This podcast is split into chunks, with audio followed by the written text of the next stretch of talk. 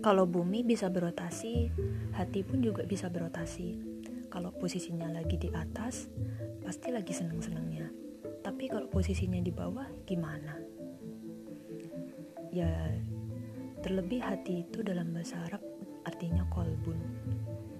Bisa diartikan juga dengan bolak-balik.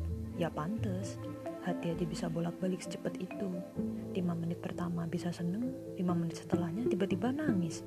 5 menit pertama masih bisa ketawa-ketawa 5 menit setelahnya malah murung. Ajaib banget ya hati itu. Siapa dulu yang nyiptain? Allah tapi yang bentuk hatinya jadi tetap putih atau hitam ya kitanya sendiri. Kalau kitanya nggak bisa ngontrol kitanya bawaannya menuhin hasrat mulu. Ya gimana dong hatinya mau putih?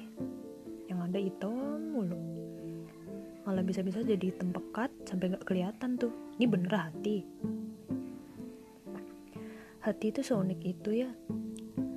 Bahkan sekelas hati yang mungkin dirasa sederhana bisa kita atur sendiri ternyata nggak bisa.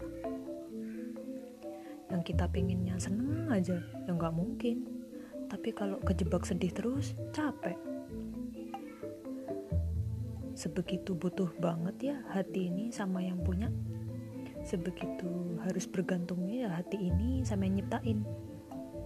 Jadi siapa nih yang hari ini lagi ngawang lagi gantung lagi ruwet lah?